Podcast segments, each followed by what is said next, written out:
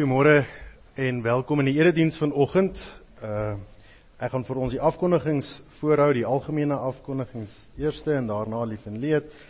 Uh die algemene afkondigings, die kollekte onder die diens, barmhart diens van barmhartigheid of die werk van die diakens beter bekend as deur kollekte vir die emeritaat versorgingstrust, dis versorging van emeritus predikante en weduwees as ook uh weeskinders wat steeds afhanklik is en dan word alle nuwe intrekkers uitgenooi om direk na afloop van die erediens.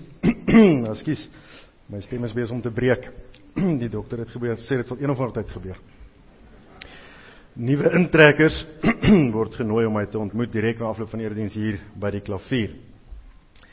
Vandag is dit nagmaalsviering soos u almal hopelik uh, wel bekend is mee nou al die gelyke wyke of die A-wyke en 10 uur die D-wyke. Uh dan net 'n versoek wat dit aan betref. Uh ons vra vir almal om asseblief te onthou om die aljaras op die tafels te los en nie saam te neem huis toe nie. Uh om toe te sien dat daar genoegsame aljaras is aangesien die die sang wat op die tafel of tydens die tafel gesing word in die aljara geplaas is en dat daar in die tweede diens ook gebruik kan word van die gedrigte aljaras. Daar is dan ook geen katekisasie of preekbegeleiding vanoggend nie uh, as gevolg van die nagmaal. Uh, dan Bybelstudie soos dit in die jare geplaas is, jy kan self daar loer en dan net herinner ook aan vanaand se toebroodjie diens soos die gebruik in die gemeente is al vir talle jare. Uh, dan dalk moet ek uitbrei op toebroodjie diens want baie kerke word die toebroodjie diens genoem uh, verstaan as erediens katekisasie en erediens direk opvolgend. Dis nie wat vanoggend gaan gebeur nie. Jy is welkom om na die erediens huis toe te gaan. Die toebroodjies word fisies geëet vanaand by die kerk. Uh kyk maar in die jare op vir meer besonderhede. Dit is dan al ons algemene afkondigings wat ons lief en leed aanbetref. Talle lidmate wat hierdie week en die afgelope tyd in is operasies en sover ons bekend het dit goed gegaan met al die operasies waarvoor ons baie dankbaar is maar ons bid ook aan hulle elkeen 'n spoedige herstel toe. En dan wat ons verjaarsdag betref, sê ons geluk aan almal wat hierdie week verjaar en in besonder vir drie lidmate. Soos op die bord, op die 2de Maart is dit broeder Bert Verster van D37 sê 80ste verjaarsdag vier en dan susters Florence uh, Hon en Shirley Berg albei van A32 albei op die 2de Maart hulle 83ste verjaarsdag.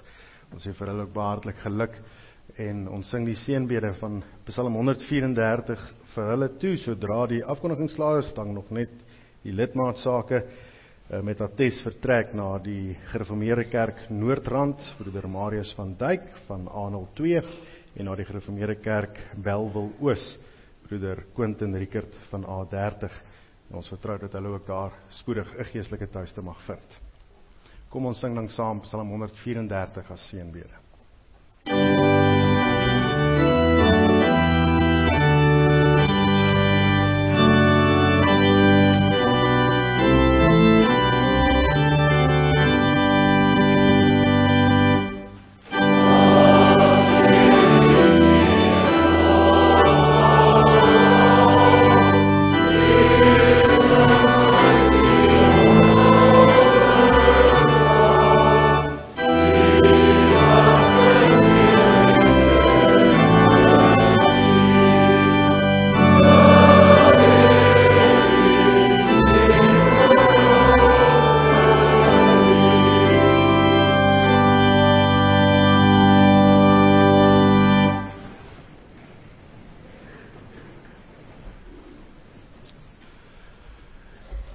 Ons so in geloofsgemeenskap vergader is, dan is dit ons openlike verklaring dat ons hulp is in die naam van die Here wat hemel en aarde gemaak het. Wat trou bly tot in alle ewigheid en die werke van sy hande nooit laat vaar nie. Genade en vrede vir julle van God ons Vader en die Here Jesus Christus deur die kragtige werking van sy Heilige Gees. Amen. Kom ons sing as lof tot die Here saam met Psalm 89. Ons sing daarvan verse 1 en 3.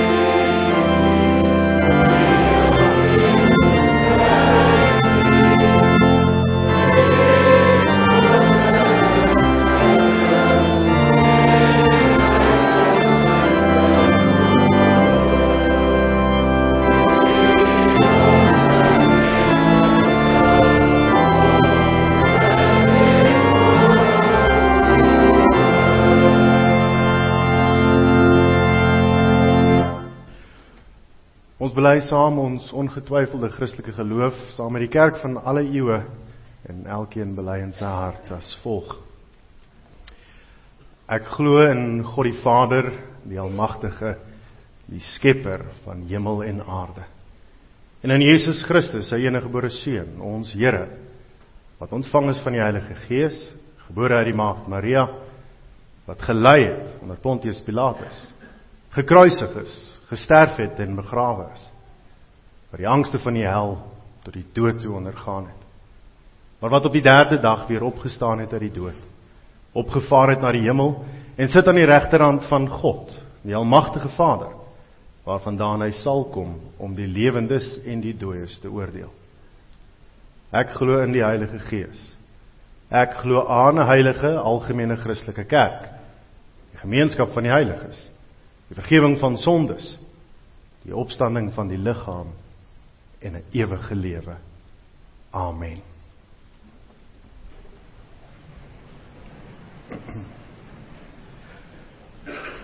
Ons luister ook nou saam na die wet van die Here, soos dit daar het vir ons laat opteken het in Eksodus 20, deel van ons formulier vir die viering van nagmaal is ook die element van selfondersoek, van bekering, belydenis.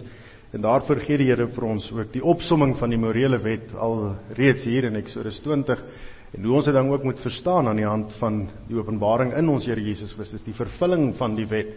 Dat dit nie so eenvoudig is as om bloot net moord te pleeg nie, maar selfs om kwaad te word. So wanneer ons ook na die wet van die Here luister, dan doen ons dit ook met ons ore gespits, ons hart gerig tot die Here, ontvanklik vir hom om deur sy gees ons ook te oortuig van die verlossing wat ons nodig het met die oog juis daarop dat ons ook vanoggend die sakrament van die heilige nagmaal kan vier. Toe het God al hierdie woorde gespreek. Ek is die Here jou God wat jou uit Egipte land uit die plek van slawerny uitgelei het. Jy mag naas my nie ander gode hê nie. Jy mag nie vir jou 'n gesneede beeld maak nie enige afbeelding van wat in die hemelruim daarbo of die aarde hieronder of in die water onder die aarde is nie. Jy mag nie voor hulle in aanbidding buig nie en jy mag hulle nie dien nie. Want ek is die Here jou God, is 'n besitlike God wat kinders laat boet vir die sondeskuld van ouers, selfs die derde en vierde geslag van hulle wat my verwerp, maar troue liefde bewys aan duisende. Aan hulle wat my liefhet en my gebooie nakom. Jy mag die naam van die Here jou God nie misbruik nie. Want die Here sal hulle wat sy naam misbruik nie ongestraf laat nie. Gedenk die Saterdag deur dit heilig te hou. Ses dae moet jy werk en alles doen wat jy moet, maar die sewende dag is 'n Sabbat ter ere van die Here jou God. Jy mag geen werk doen nie. Jy en jou seun en jou dogter, jou slaaf en jou slavin jou diere en jou vreemdeling wat by jou is nie. Want in 6 dae het die Here die hemel en die aarde en die see gemaak en alles wat daarin is. Maar op die 7de dag het hy gerus. Daarom het die Here die Sabbatdag geseën en dit geheilig. Behandel jou vader en jou moeder met eerbied sodat jy lank kan leef op die grond wat die Here jou God vir jou gaan gee. Jy mag nie moord pleeg nie. Jy mag nie egbreek pleeg nie. Jy mag nie steel nie. Jy mag nie vals getuig teen jou naaste nie. Jy mag nie jou naaste se huis begeer nie. Jy mag nie jou naaste se vrou begeer nie. Ook nie sy slawe en slavinne, sy beeste en donkies nie. Enigiets wat aan jou naaste behoort nie. In antwoord op die wet van die Here gaan ons saam sing uit Psalm 30. Ons sing daarvan verse 2 en 7. thank you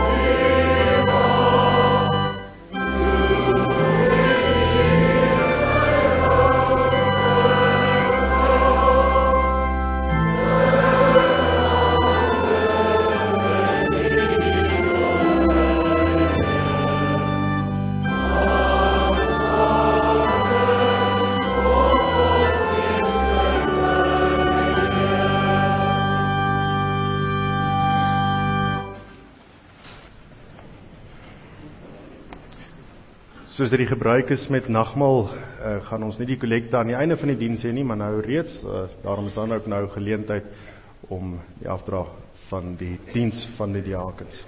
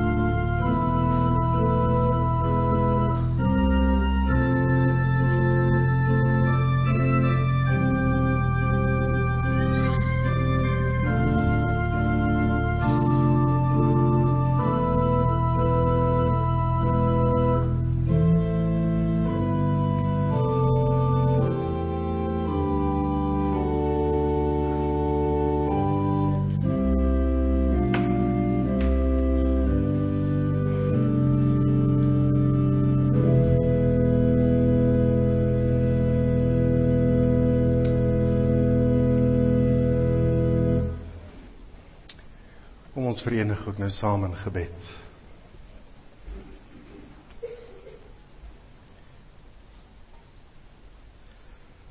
Ons almagtige God en Hemel Vader, ons dankie vir nog 'n geleentheid wat ons het om as geloofsgemeenskap saam hier in U bedehuis byeen te mag kom. Dat ons dit bely om 'n bedehuis te wees nie op grond van die plek of die gebou op sigself nie, maar gebaseer op dit wat u bepaal. Op die wat u roep. En die antwoord op u roepstem wat vanoggend hier bevestig word. Dat ons as liggaam van Christus as kerk vergader is. Dat u ons elke lid afsonderlik maar ook dan so saam hier by een geroep het. Dat ons dan in hierdie gemeenskaplikheid wat ons het in U ook die verwagting het om besonder deur U geseën te mag word.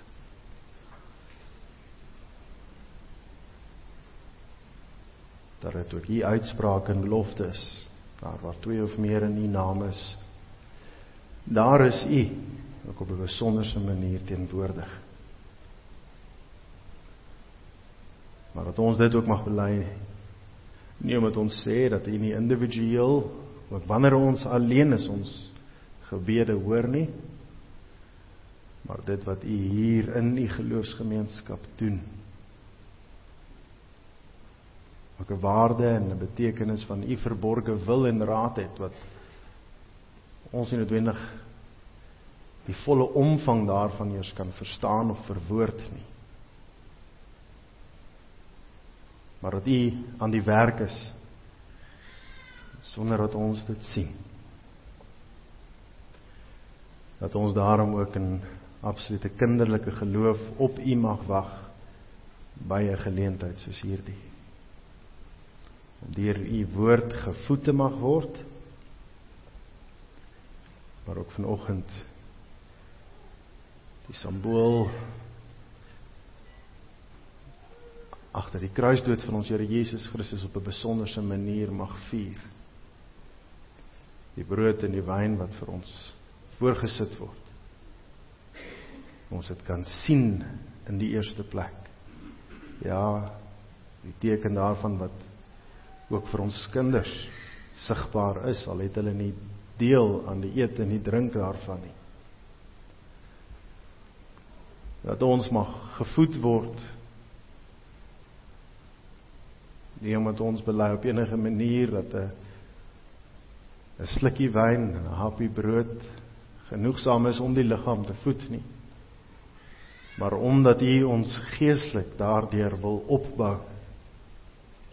Dat hierdie ook nie iets is wat U in die vertes in verstrooidheid doen nie. Maar hier gesamentlik waar ons as liggaam van Christus saam aan U tafel kom sit. Ons dankie Here dat U wat ons geskep het, wat ons ken, wat beter as ons verstaan wat ons nodig het. Ook hierdie tasbare simbole vir ons daar gestel het in u kerk. Maar Here mag ons vir geen oomblik groter omvang ook daarvan besef nie. Mag ons nie verstrengel raak in die simboliek nie. Mag ons gedagtes nie net hier by die tafel nie brood en nie wyn bly nie. Maar mag ons ons gedagtes optrek tot in die hemele daar waar U is. En mag U ons onderskraag so deur die werking van U Gees. Bemoedig en aanspoor deur openbaring van U woord. En daarom ons bede, mag U woord vanoggend suiwer verkondig word. En mag U aan ons geopende ore en harte gee. Dat U woord waarlik by ons elkeen mag ingang vind. Mag ons gekonfronteer word deur U waarheid. En mag dit wat by ons gedagtes ingaan met die werking van die Gees ons siele volmaak Here daar waar ons in ons sondige natuur nog teenoor U oortree, geneig is om af te wyk van U woord. Daar waar U ons aanspreek. Mag ons in absolute nederigheid ons eie wil neerlê. Laat ons nie onaangeraak hier wegstap nie. En daarom ons bede, Here, vernuwe ons denke.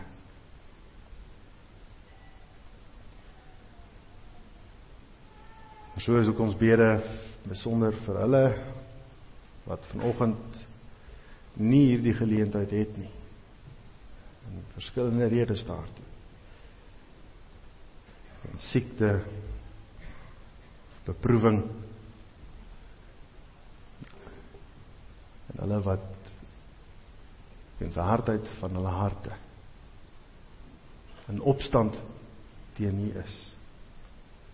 Ja, 'n aktiewe rebellie teen U leef.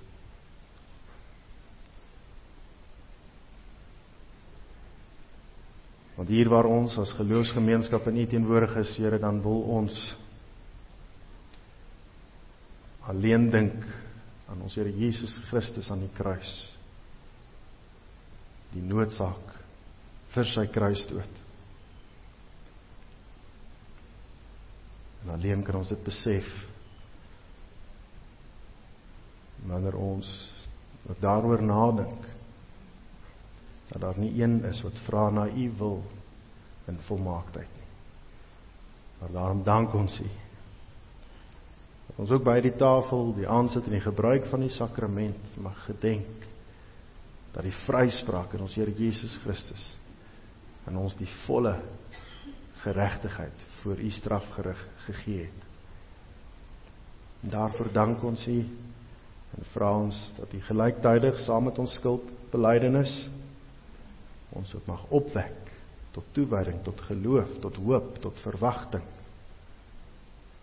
om ook met vrymoedigheid aan u tafel te mag kom sit. Maar lei ons nou in besonder deur u woord en gees versterk ons na ons siel sodat ons die simboliek daar agter mag gedenk en hoe u ons daagliks in al ons omstandighede bly bemoedig, bly voed met dit wat ons nodig het. Ons dank U dat ons dit alles so ook in vrymoedigheid van U mag vra. Maar omdat hierdie nie 'n gebed is wat uit verdienste kom nie, Here daarom pleit ons dit so van U om Christus wil alleen. Amen. Die woordverkondiging kom vanoggend tot ons vanuit twee teksgedeeltes. Ons gaan saam lees vanuit Eksodus 16 as ook Johannes 6. Ek gaan vir ons eerste Eksodus 16 saam lees vers 1 tot en met vers 20. Die Israeliete het van Elim af weggetrek en die hele volksvergadering van die Israeliete het in die Sinwoestyn aangekom wat tussen Elim en Sinai lê. Dit was op die 15de dag van die tweede maand nadat hulle uit Egipte land uitgetrek het. Die hele volksvergadering van die Israeliete het teen Moses en Aaron gemor in die woestyn. Die Israeliete het vir hulle gesê: As ons maar deur die hand van die Here in Egipte land gesterf het, toe ons by die vleispotte gesit het en ons versadig geëet het aan brood. Maar julle het ons na hierdie woestyn uitgelei om hierdie hele gemeenskap van honger te laat sterf. Die Here het vir Moses gesê: "Kyk, ek gaan vir julle brood uit die hemel laat reën. Dan moet die volk uitgaan en genoeg vir elke dag bymekaar maak sodat ek hulle kan toets of hulle my wet sal volg of nie. Op die 6de dag moet hulle voorberei wat hulle inbring. Dit moet dan 2 maal soveel wees as wat hulle daagliks bymekaar maak. Moses en Aaron het vir al die Israeliete gesê: "Vanaand sal julle weet dat dit die Here is wat julle uit Egipte land uitgelei het. En môreoggend sal julle die heerlikheid van die Here beleef omdat hy julle gemor teen die Here gehoor het. Wie is ons dat julle teen ons mor? Ja, het Moses bygevoeg. Wanneer die Here vir julle vleis in die aand gee om te eet en brood in die oggend om julle versadig te eet, omdat die Here julle gemor gehoor het wat julle teen hom gerig het, wie is ons? Dit is nie teen ons wat julle gemor het nie, maar teen die Here. Moses sê toe vir Aaron, sê vir die hele volksvergadering van die Israeliete, kom nader voor die Here want hy het julle gemor gehoor. Net nadat Aaron met die hele volksvergadering van die Israeliete gepraat het, het hulle in die rigting van die woestyn gedraai en kyk, die heerlikheid van die Here het in die wolk verskyn. Die Here sê toe vir Moses, ek het die gemor van die Israeliete gehoor. Praat met hulle en sê laatmiddag sal julle vleis eet en in die oggend sal julle versadig wees van brood. Dan sal hulle weet dat ek, die Here, julle God is. In die aand het kwartels oorgekom en die kamp bedek en in die oggend was daar 'n laag dou rondom die kamp. Toe die dou laag verdamp, kyk, toe is daar op die oppervlakte van die woestyn iets wat fyn en skilveragtig is, so fyn soos ysryp op die grond. Toe die Israeliete dit sien, sê hulle vir mekaar, "Wat is dit?" Want hulle het nie geweet wat dit is nie. Moses sê toe vir hulle, "Dit is die brood wat die Here vir julle gegee het om te eet." Dit is die opdrag wat die Here gegee het. Elkeen van julle moet soveel bymekaar maak as vir die aantal persone by julle kan eet, 'n omer per kop. Dan moet elkeen van julle dit neem vir wie in sy tent is. Nou die Israeliete het dit so gemaak. Hulle het bymekaar gemaak, die een baie en die ander een min. Toe hulle dit met 'n omer meet, het die wat baie opgetel het nie te veel gehad nie en die wat min opgetel het nie te min gehad nie. Wat elkeen nodig gehad het om te eet, het hulle bymekaar gemaak. Moses sê toe vir hulle: "Niemand moet daarvan oorhou tot die oggend nie." Maar hulle het nie na Moses geluister nie. Party het daarvan oorgehou tot die volgende oggend, maar dit was vol maaiers en het gestink. Moses was woedend vir hulle. daarmee saam Johannes 6 vers 31 tot 40 Ons vaders het die manna in die woestyn geëet, soos daar geskryf staan. Hy het aan hulle brood uit die hemel gegee om te eet. En Jesus sê toe vir hulle: Amen, amen, ek sê vir julle, dit is nie Moses wat vir julle die brood uit die hemel gegee het nie. Nee, my Vader gee vir julle die ware brood uit die hemel. Want die brood van God is hy wat uit die hemel neergedaal het aan in die wêreld lewe gee.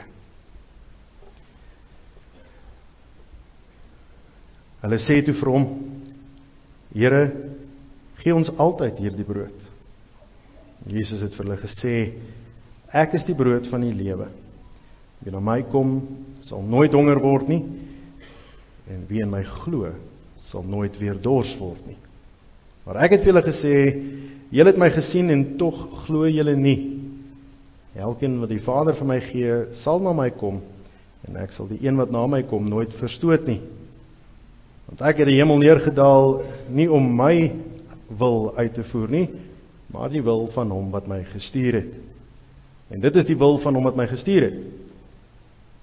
Dat ek van almal wat hy my gegee het, nie 'n enkele een verlore sal laat gaan nie, maar hulle op die laaste dag sal opwek. Want dit is die wil van my Vader. Dat elkeen wat die Seun sien en in hom glo, die ewige lewe sal hê. En ek sal elkeen van hulle op die laaste dag laat opstaan. Tot sover vanuit die woord van die Here. As deel van ons woordverkondiging sing ons ook saam uit Psalm 89 en ons sing daarvan verse 2 en 6.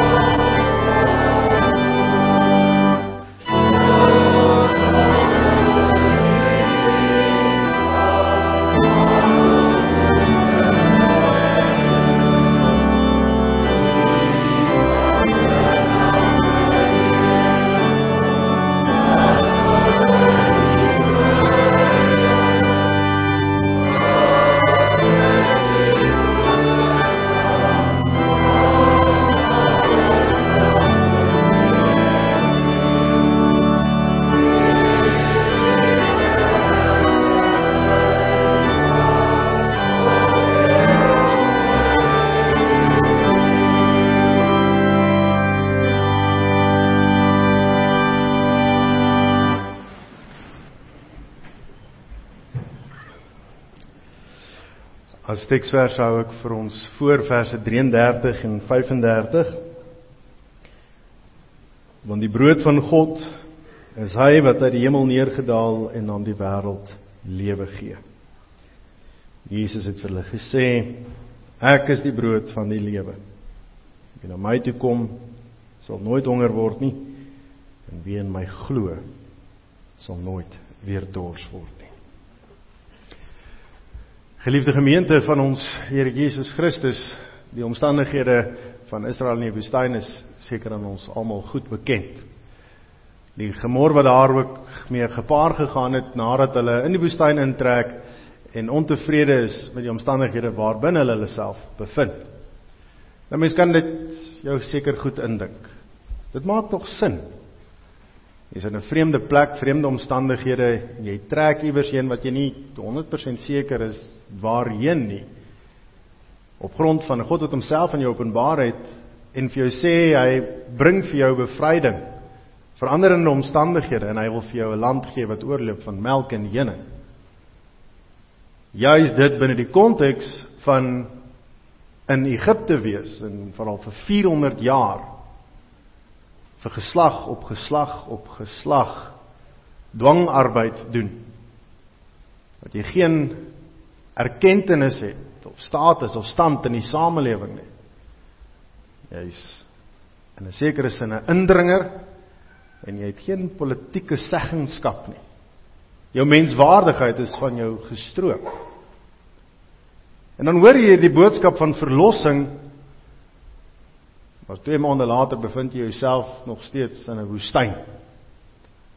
Honger, dors, warm, heel moontlik sonbrand tussen deur opgedoen. En dan begin hulle ontevrede wees. En dan kan ons dit verstaan. Waarom? En is dit nou die Here se definisie van vryspraak en verlossing? Is hierdie omstandighede in die woestyn is dit nou wat die Here bepaal het uitkoms is. Die woestyn is net so erg soos die slawe arbeid wat hulle moes verrig het of ten minste so meen hulle. Maar die enigste verskil in Egipte het hulle darm geweet waar hulle volgende bord kos vandaan kom. In die woestyn nie. In die woestyn is daar nie landerye wat bewerk word met die hoop om te kan oes en insamel en kos op die tafel te sit nie. Daar het hulle die swaar sonder die sekerheid van 'n dak oor hulle koppe en 'n bord kos voor hulle gaan slaap. En dit lei hulle daartoe dat hulle ontevrede is, onvergenoegd met dit wat hulle het en waarmee hulle gekonfronteer word. En en dan kan mens dit menslik gesproke 100% verstaan. Maar wanneer hulle dan weerloos is, wanneer hulle terdee bewus is van afhanklikheid, dan openbaar die Here homself aan hulle op 'n besonderse manier. Die Here begin met hulle praat en vir hulle verduidelik wat afhanklikheid is. Dat dit wat hulle tot dusver toe gehad het en gedink het hulle het en dit wat vir hulle wag baie groter is. Om afhanklik te wees van Egipte is een ding, maar om afhanklik te wees van God, totaal iets anders. Nou het ons hierdie verhaal van die brood wat letterlik uit die hemel vir hulle neerval, dit reën kos. 'n Wonderwerk en dis wat dit is. En hulle staan verwonderd oor die uitkoms wat God vir hulle in hulle omstandighede gee. Mense kan dit tog goed indink. As daar nou enigiets anders as reën of haal, dalk sneeu nie die tyd van die jaar nie, maar algemeen uit die hemel uitval, dan kan mens nie anders as om te dink, maar wat is dit en waar kom dit vandaan nie? So binne hulle menslike omstandighede verstaan ons die warbel van emosies wat hulle moet beleef. Maar die manna uit die hemel net soos die verlossing uit Egipte gaan glad nie oor dit wat oorgelopend dit blyk om te wees nie. Want vryspraak uit Egipte is die belofte van God wat vryspreek en verlos. Manne uit die hemel is die belofte van versorging en dit wat God gee wat voed op so 'n manier dat honger en dors absoluut gestil word. En wanneer ons dan dink aan hierdie omstandighede waarin Egipte hulle self bevind, die vryspraak uit Egipte uit en dit waarop dit wys, die brood uit die hemel en dit wat ons Here Jesus baie prominent hier dit vir ons openbaar om te wees, dan word ons gekonfronteer met die hele gedagte van genoegsaamheid. Wat is die definisie van tevrede wees met wat ons het? Kan ons menslik gesproke ooit tevrede wees? Kan die vlees van die mens op so 'n manier ooit gevul word dat daar 'n stil in ons kom dat ons tevrede is met ons omstandighede. En die geskiedenis wys ons daarop dat dit menslik gesproke iets is wat baie skaars is. Selfs die mense wat met die minste vrede in hierdie wêreld is, is nog steeds nie met min tevrede baie keer. Dan kry mens ook die ekstreme van mense wat vanuit 'n voedselperspektief veral dan hulle self tot so mate ooreet dat hulle nie meer eers kan beweeg nie. Dat jy soveel eet dat jy tot 300 en 400 kg begin weeg. En jy kan eet en eet maar jy word nooit versadig nie. En die Here maak dan vir ons 'n baie duidelike onderskeid tussen dit wat dit beteken om vleeslik gevoed en geestelik gevoed te kan word. En die antwoord wat ons het is daar is net een vorm van voeding wat waarlik voed. Want elke ander vorm van voeding wat daar in hierdie lewe is, is kortstondig. Of dit is om suurstof in en uit te blaas, om asem te haal, of dit is om te slaap of om dit om te eet of dit is om iets te drink of dit is om ontspanning te mag beleef Of dit is om 'n stokperdjie te kry wat jou aandag op 'n bepaalde manier van sekere omstandighede afhaal. Daar is niks wat ons ooit tevrede sal stel in hierdie lewe nie. En ons Here Jesus gee dan vir ons die waarlike definisie van wat dit beteken as die Here dit so openbaar dat hy brood uit die hemel vir sy geliefdes skenk. Die afhanklikheidsbesef van God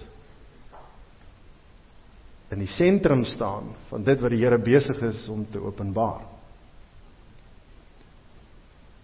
En die terminologie wat hier gebruik word is nog ver voor die kruisdood van ons Here Jesus. Is nog ver weg van die formule wat ons het om die sakrament van die heilige nagmaal te vier. Maar dit wat die Here vir ons hier uitstip. Korreleer ook juist dit met dit wat ons in Jesaja 55 kry, dit wat ons ook in die bewoording van ons formulier gebruik in terme van die bediening van die sakrament van die heilige nagmaal. Eet en drink word gevoed met dit wat jou siel se dors sal les. Maar liefde broer en suster, dit konfronteer ons juis met die realiteit van dit wat die Here in ons midde plaas. Dat dit ook nie toevallig is dat die Here hierdie twee elemente van liggaamlike en geestelike voeding is wat direk met mekaar vergelyk word nie. Maar juis omdat die Here dit vir ons op 'n bepaalde manier so wil uitdruk, soos ons dit het in die bediening van die sakrament van die heilige nagmaal, konkrete, tasbare voorbeelde. En wanneer die voeding van die liggaam as beeld vir ons voorgehou word, dan is dit maklik om wanvoeding ook te identifiseer. Almal het al seker iewers 'n foto gesien van een of ander kind in Afrika wat brandsiek maar is.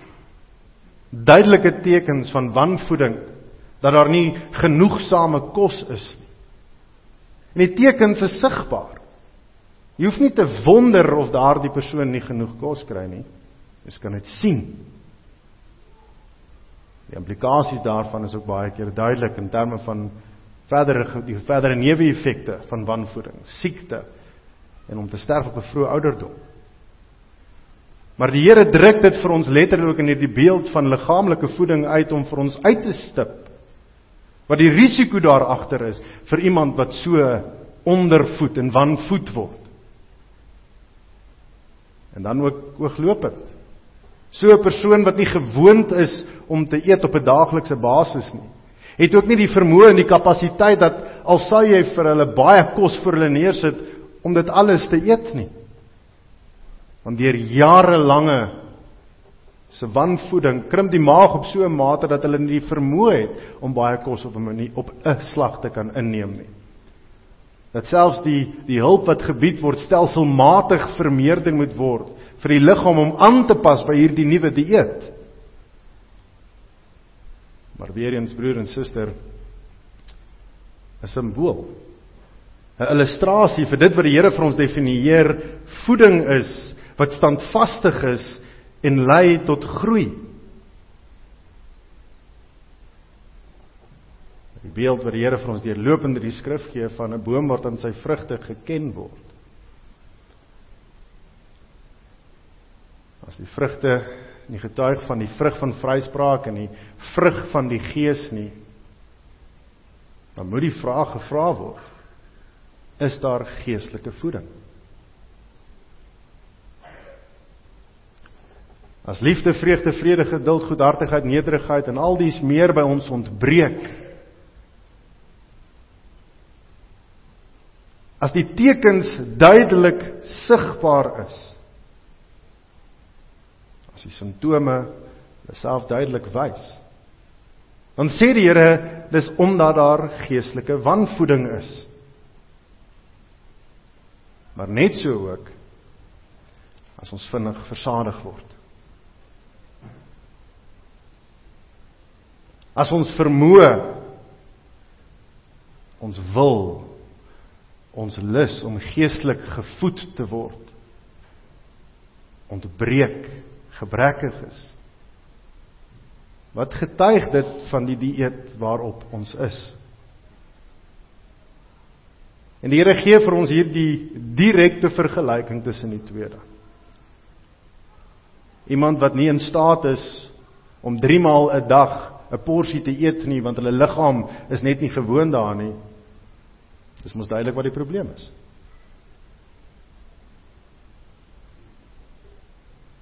As ons afhanklik is van melkkos en die vaste kos ons ontstel. As die ritme en rotine waarop die woord van die Here bedien word as te veel, te indringend, te omvangryk, daar word te veel van my verwag beskryf word. Dan getuig dit van wanvoeding. En geliefde broer en suster, dit is die samelewing waarin ons leef. Dat daar 'n verskraling is in wat ons beskou as genoegsame woordverkondiging. Want so het ons dit binne die geskiedenis van die kerk, in die konteks van die reformatie, 'n bloeitydperk wat die kerk beleef het wat ongekend was nog in enige ander era. Daar daar nie bloot net op Sondag oggend en aand eredienste was nie. Maar hulle nog die midweek dienste ook gehad het. Dat die mense so brandende begeerte tot die woord van God gehad het en nooit genoeg kon hê nie. My geliefde broeders, nie bloot net 'n stelling wat gemaak word nie, maar so het ons dit vandag ook nog. So het ons die onder ons en waarmee ons vanoggend gekonfronteer word Hoe lyk my dieet? As ons Here Jesus sê dat hy die brood is wat uit die hemel uitkom, dat hy die woord is wat vlees geword het, dat dit hy is wat ons met sy eie liggaam die vleeswordende woord kom voed. Wat moet ons benadering tot hierdie dieet dan wees? Want geliefde broer en suster, die Here se belofte is dat hy gekom het om ons te verlos en dat hy gekom het om ons te voed. En wanneer hy hierdie voeding aan ons bied, is die vraag hoe struktureer ons ons eie lewe om erns te maak met die voeding wat die Here ook vir ons sê ons absoluut nodig het. En dalk om dit meer konkreet tasbaar te maak of konkreet tasbaar binne 'n baie filosofiese konteks. Hoe dink jy jouself in wat die ewige lewe sal wees? Hoe lyk dit in die hemel? Sy hemel die plek waar ek heeldag gaan kan doen wat nou aards gesproke vir my goed reg en aanneemlik is. Waar ek die tyd gaan hê om ten minste 7 rondes golf 'n week te kan speel. Is die hemel 'n plek waar ek elke reeks wat ek wil binge kyk, die tyd voor gaan hê. Hier openbaar dit so vir ons dat die hemel 'n plek is waar ons van oggend tot aand 7 dae week 365 dae 'n jaar, of hierdie jaar 366 dae 'n jaar die Here gaan dien.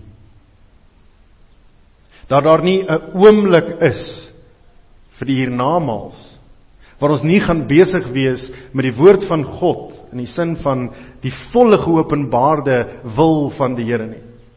Dat daar nie 'n oomblik wat nie gaan plaasvind in lofprysing en sang en jubel en as ons dit in menslike terme wil definieer, Bybelstudie en eredienste nie.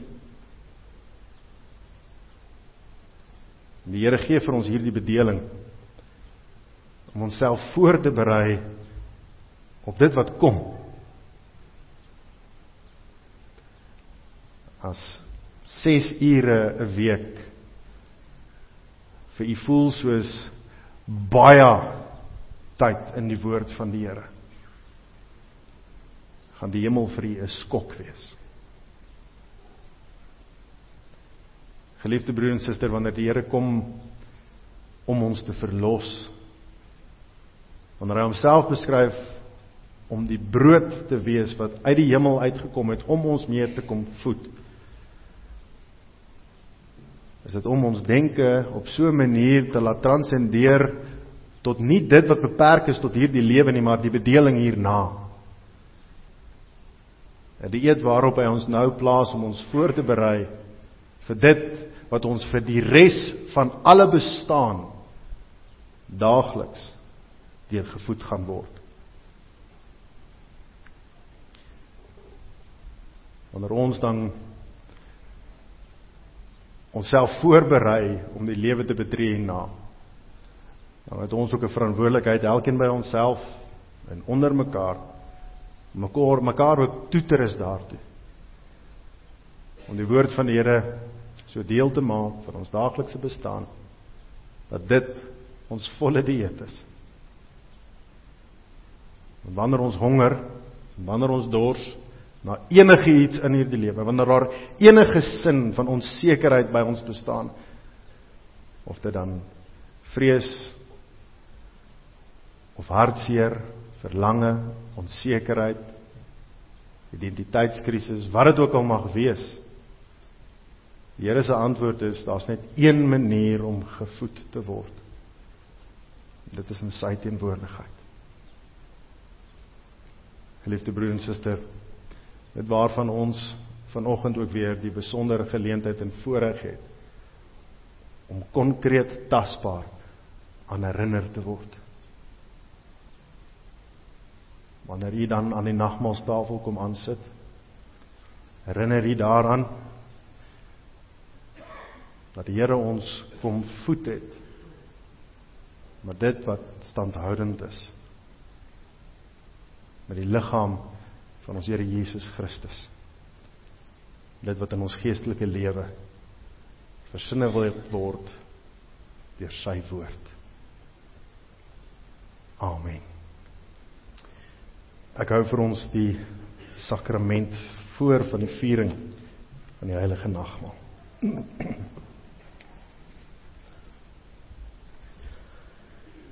Geliefdes in die Here Jesus Christus, luister na die instellingswoorde van die heilige nagmaal van ons Here Jesus Christus soos die apostel Paulus dit vir ons beskrywe in die 1 Korintiërsbrief. Ek het van die Here ontvang dat hy ook aan julle oorgelewer het. Dat die Here Jesus in die nag waarin hy verraai is, brood geneem het en nadat hy gedank het, het hy dit gebreek en gesê: "Neem, eet, dit is my liggaam wat ek vir julle gebreek word. Doen dit tot my gedagtenis." Net so ook die beker na die ete met die woorde: "Hierdie beker is die Nuwe Testament in my bloed." Doen dit so dikwels as julle daaruit drink tot my gedagtenis. Want so dikwels as julle hierdie brood eet en hierdie beker drink, verkondig julle die dood van die Here totdat hy kom. Wie dan op 'n onwaardige wyse hierdie brood eet of die beker van die Here drink, sal skuldig wees aan die liggaam en die bloed van die Here. Maar die mens moet homself beproef en so van die brood eet en uit die beker drink. Want wie op 'n onwaardige wyse eet en drink, eet en drink 'n oordeel oor homself, terwyl hulle die liggaam van die Here nie onderskei nie om tot ons troos die nagmaal van die Here te kan hou, is dit in eerste nodig dat ons vooraf ons reg sal ondersoek en ten tweede dat ons dit sal hou soos Christus beveel het, naamlik tot sy gedagtenis. Die ware selfondersoek bevat hierdie drie hoofpunte. Ten eerste, elkeen moet nadink oor hulle sonde en hulle vervloeking sodat hulle hulle self kan mishaag en hulle voor God kan verootmoedig. Want die toorn van God en die sonde is so groot dat hy dit eerder as om dit ongestraf laat bly aan sy geliefde seun Jesus Christus met die bittere en smaarlike kruisdood gestraf het. Ten tweede elkeen moet sy hart ondersoek of hy die vaste belofte van God glo dat al sy sondes om alleen op grond van die lyding en die dood van Jesus Christus vergewe is en dat die volkomme geregtigheid van Christus hom as sy enige eie toegerekening geskenk is. Ja, so volkome asof hy 'n eie persoon vir al sy sondes betaal en alle geregtigheid volbring het. Ten derde, elkeen wat sy gewete ondersoek of van voorneme is om vanaf met hulle hele lewe ware dankbaarheid aan God te betoon en opreg vir hom te wandel ook om eerlik alle vyandskap, haat en nuut te laat vaar voortaan in ware liefde en eensgesindheid met hulle naaste te lewe. Almal wat so gesind is, wil God in genade aanneem en as 'n waardige tafelgenote van sy seun Jesus Christus beskou. Maar die wat aan die ander kant hierdie getuienis nie in hulle hart ondervind nie, eet en drink 'n oordeel oor hulle self. Volgens die bevel van Christus en die van die apostel Paulus vermaan ons dan ook almal wat weet dat hulle met die volgende aanstootlike sondes besmet is om nie na die tafel van die Here te kom aansit nie. En ons verkondig aan hulle dat hulle geen deel aan die ryk van Christus het nie.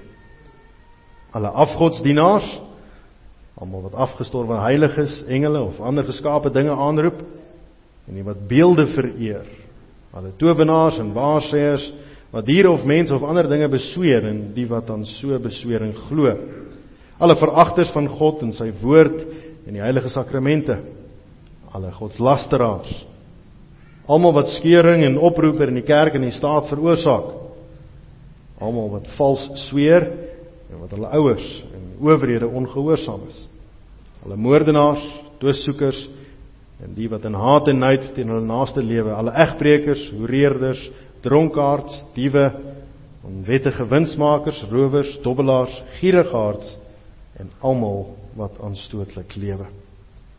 Hulle almal moet solank hulle in sulke sondes volhard, hulle van die nagmaal onthou, want Christus alleen vir sy gelowiges ingestel het, sodat hulle oordeel en verdoemenis nie nog swaarder word nie.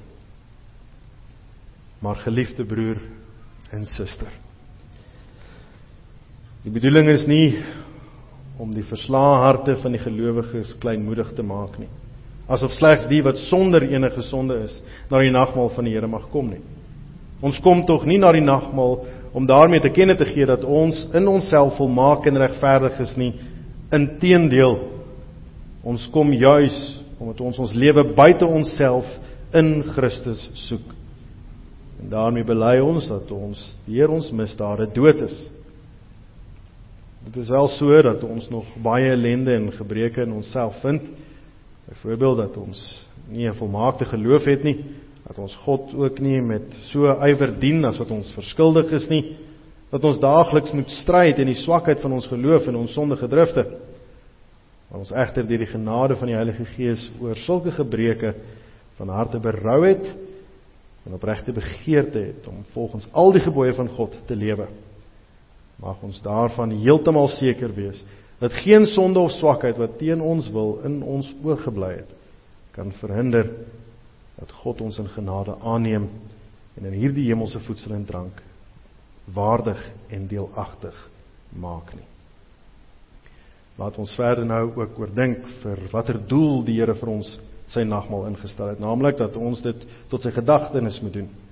Dit beteken dat ons hom daarby soos volg moet gedenk. Ons moet van harte glo dat Jesus Christus volgens die belofte wat van die begin af aan die aardsvaders gegee het deur die Vader in hierdie wêreld gestuur is. Dat ons vlees en bloed aangeneem het en die toorn van God waaronder ons ewig moes versink het van die begin van sy menswording af tot aan die einde van sy lewe op hierdie aarde vir ons gedra het dat hy in alle gehoorsaamheid aan die goddelike wet die geregtigheid vir ons volbring het veral toe die las van ons sonde en van die toorn van God om bloed sweet in Getsemane Getsemane ontpers het. Dat hy hom laat bind het om ons te ontbind en daarna ontelbare smaadhede gelei het sodat ons nooit meer in skande sou geraak het nie. Dat hy onskuldig tot die dood veroordeel is sodat ons voor die gerig van God vrygespreek kan word ja dat hy sy geseënde liggaam aan die kruis laat spyker het om die skuldbrief van ons sonde daaraan vas te heg dat hy so ons vervloeking op hom gelaai het om ons met sy seën te vervul.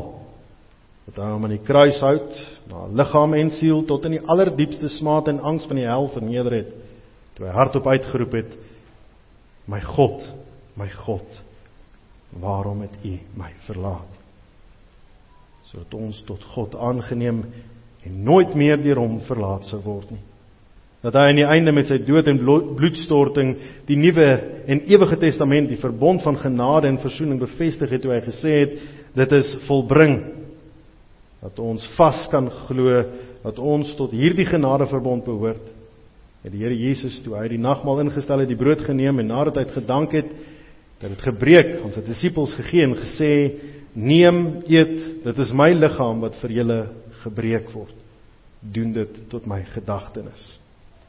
Net so hy na die ete die beker geneem en nadat hy gedank het, het hy dit aan hulle gegee en gesê: "Drink almal daaruit. Hierdie beker is die Nuwe Testament in die bloed wat vir julle en vir baie uitgestort word tot vergifnis van sondes. Doen dit so dikwels as julle daaruit drink tot my gedagtenis."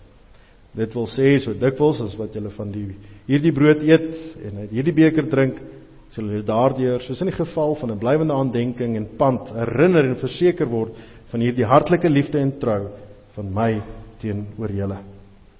Dit blyk daaruit dat ek vir julle wat anders die ewige dood moes versterwe, my liggaam aan die kruishout in die dood gegee het en my bloed stort en julle hongerige en dorstige harte met my gekruisigde liggaam en uitgestorte bloed tot die ewige lewe voed en verkoop. Julle word hiervan verseker deur die brood wat voor julle oë gebreek word, die beker wat aan elkeen gegee word en die feit dat julle dit tot my gedagtenis in die mond eet en drink. Uit hierdie instelling van die heilige nagmaal van die Here Jesus Christus sien ons dat hy ons in geloof en vertroue op sy volmaakte offer rig wat eenmaal aan die kruis volbring is as die enigste grondslag van ons saligheid. En daardeur het hy die ware voedsel en drank van die ewige lewe vir ons hongerige harte geword. Want deur sy dood het hy die oorsaak van ons ewige honger en kommer, naamlik die sonde, weggeneem. So het hy vir ons die lewende lewendmakende gees verwerf sodat ons deur die gees wat in Christus as die hoof en in ons as sy lede woon ware gemeenskap met hom kan hê en aan al sy rykdom die ewige lewe, geregtigheid en heerlikheid deel kan kry. Verder word ons ook deur dieselfde gees onderling as lede van een liggaam en ware broederlike liefde saamgebind, soos die apostel sê, omdat dit een brood is, is ons almal een liggaam, want ons het almal deel aan die een brood. Net soos hy het baie graankorrels en meel gemaal en een brood gebak word en hy het baie druiwekorrels as hulle gepars word, een wyn vloei, So moet ons almal wat deur die geloof in Christus ingelyf is, een liggaam wees. Terwille van ons geliefde saligmaker wat ons eerste so uitnemend liefgehad het, moet ons broederlike liefde nie alleen met woorde nie, maar ook met die daad teenoor mekaar bewys. Mag die almagtige barmhartige God en Vader van ons Here Jesus Christus deur sy Heilige Gees ons daartoe help. Amen. Laat ons moet ons dit ook verkry van hom ons voor God verootmoedig om 'n waaragtige geloof om genade aanroep in gebed. Barmhartige God en Vader, in hierdie nagmaal herdenk ons die heerlike gebeurtenis van die bittere dood van u geliefde seun Jesus Christus. Ons bid u dat u deur die Heilige Gees opregte vertroue in ons harte sal bewerk om ons al meer aan u seun oor te gee sodat ons belaste en verslae harte met sy liggaam en bloed ja met hom waaragtige God en mens die enige hemelse brood deur die krag van die Heilige Gees gevoed en verkoop word. En ons nie meer in ons sondes lewe nie maar hy in ons en ons in hom. Laat ons so waarlik deel hê aan die nuwe en ewige testament en verbond van genade sonder om te twyfel dat U ewig ons genadige Vader is. Dat ons ons sondes nooit toereken nie en ons as U geliefde kinders en erfgename na liggaam en siel met alle dinge versorg. Verleen ons ook U genade om getroos ons kruis op te neem, onsself te verloon, ons heiland te bely en onder alle droefheid met verlange ons Here Jesus Christus uit die hemel te verwag waar hy ons sterflike liggame aan sy verheerlikte liggaam gelyk sal maak en ons tot in ewigheid by hom sal neem. Verhoor ons, o almagtige God en barmhartige Vader, Heer Jesus wat ons geleer het om so te bid, ons Vader wat in die hemel is. Dat U naam geheilig word. Dat U koninkryk kom wat u wil geskied. Soos in die hemel, net so ook op die aarde. Gee ons vandag ons daaglikse brood. En vergeef ons ons skulde. Soos ons ook ons skuldenaars vergewe. Lei ons nie in versoeking nie, maar verlos ons van die bose. Want aan U behoort die koninkryk en die krag en die heerlikheid tot in ewigheid. Amen.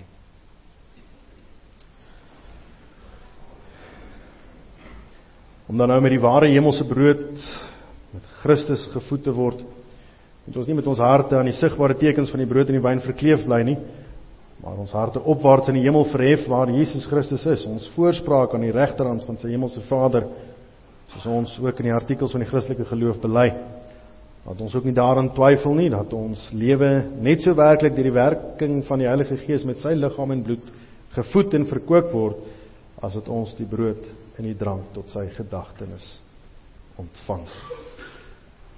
Ons gaan nou saam sing uit eh, Psalm 23 uit en ons sing daarvan vers 3 en daarna kan u na die tafels toe beweeg.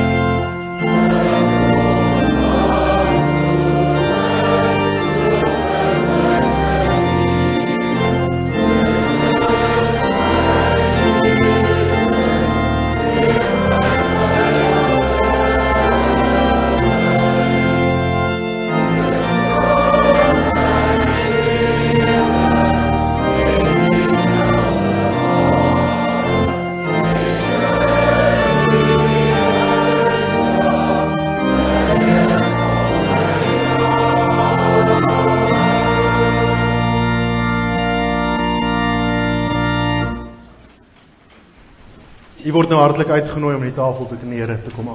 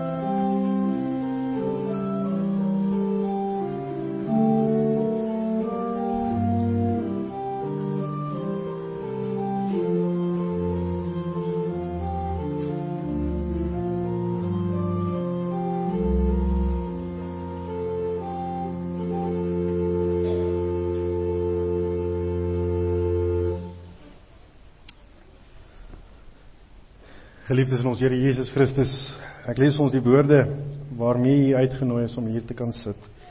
Wanneer U nadink om die sakramente te gebruik, die Here wat ons uitnooi en sê kom almal wat dors is, kom na die water.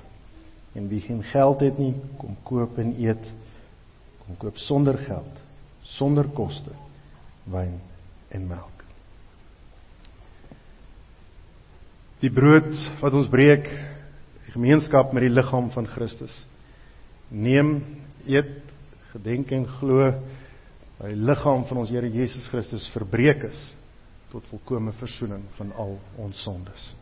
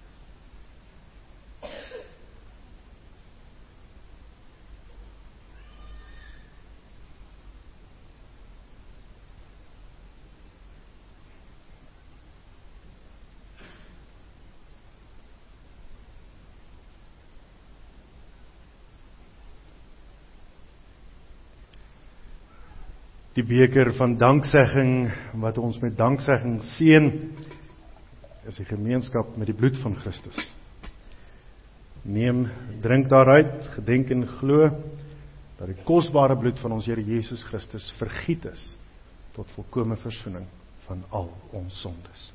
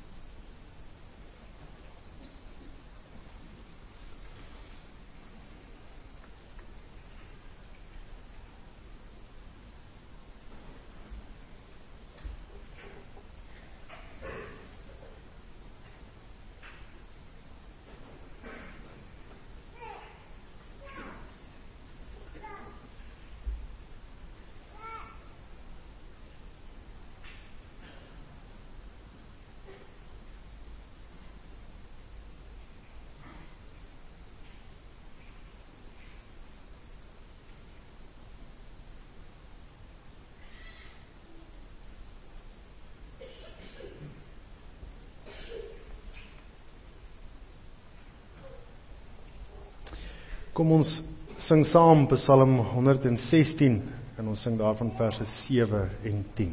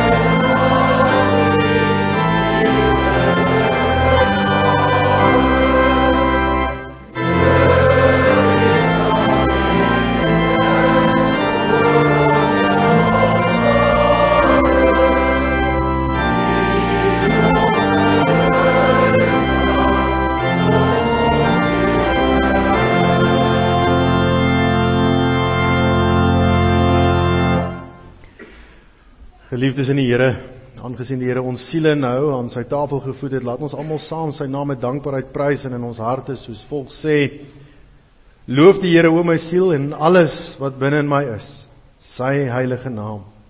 Loof die Here o my siel en vergeet geen een van sy weldane nie. Wat al jou ongeregtighede vergewe. Wat al jou krankhede genees. Wat jou lewe verlos van die verderf. Wat jou kroon met die goedertierenheid en barmhartighede. Barmhartig en genadig is die Here, lankmoedig en groot van goedertierenheid. Hy sal nie vir altyd twis en nie vir ewig die toorn behou nie. Hy handel met ons nie na ons sondes en vergeld ons nie na ons ongeregtighede nie. Want so hoog as die hemel is bo die aarde, so geweldig is sy goedertierenheid oor die wat hom vrees. So ver as die ooste verwyder is van die weste, so ver verwyder hy ons ons oortredinge van ons. Soos 'n vader hom ontferm oor sy kinders, so ontferm die Here hom oor die wat hom vrees. Kom ons bid saam. Almagtige barmhartige God en Vader, ons dankie met ons hele hart dat U uit grondelose barmhartigheid en U enige gebore seun aan ons as 'n middelaar en offer vir ons sondes en as 'n spys en drank van die ewige lewe geskenk het. Ons dank U ook dat U ons 'n opregte geloof gee. Waardeur ons hierdie weldade deelagtig word.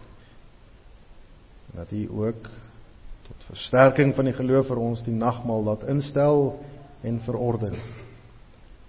Ons bid U getroue God en Vader dat U deur die werking van U Heilige Gees die gedagtenis van ons Here Jesus Christus en die verkondiging van sy dood bevorderlik wil laat wees vir ons daaglikse vooruitgang in die regte geloof en 'n salige gemeenskap. Dit bid ons deur hom U geliefde seun Jesus Christus. Amen. Ten slotte antwoord ons op die woord van die Here en die sakrament van die Here deur weer saam te sing verder uit Psalm 116 en sing daarvan verse 1 en 5.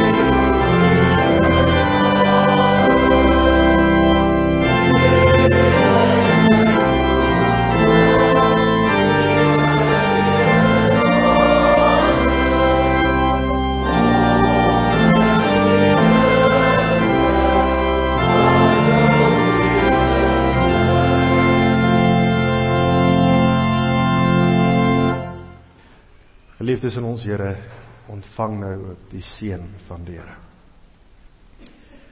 Die Here sal u seën en u beskerm. Hy sal tot u redding verskyn en u genadig wees.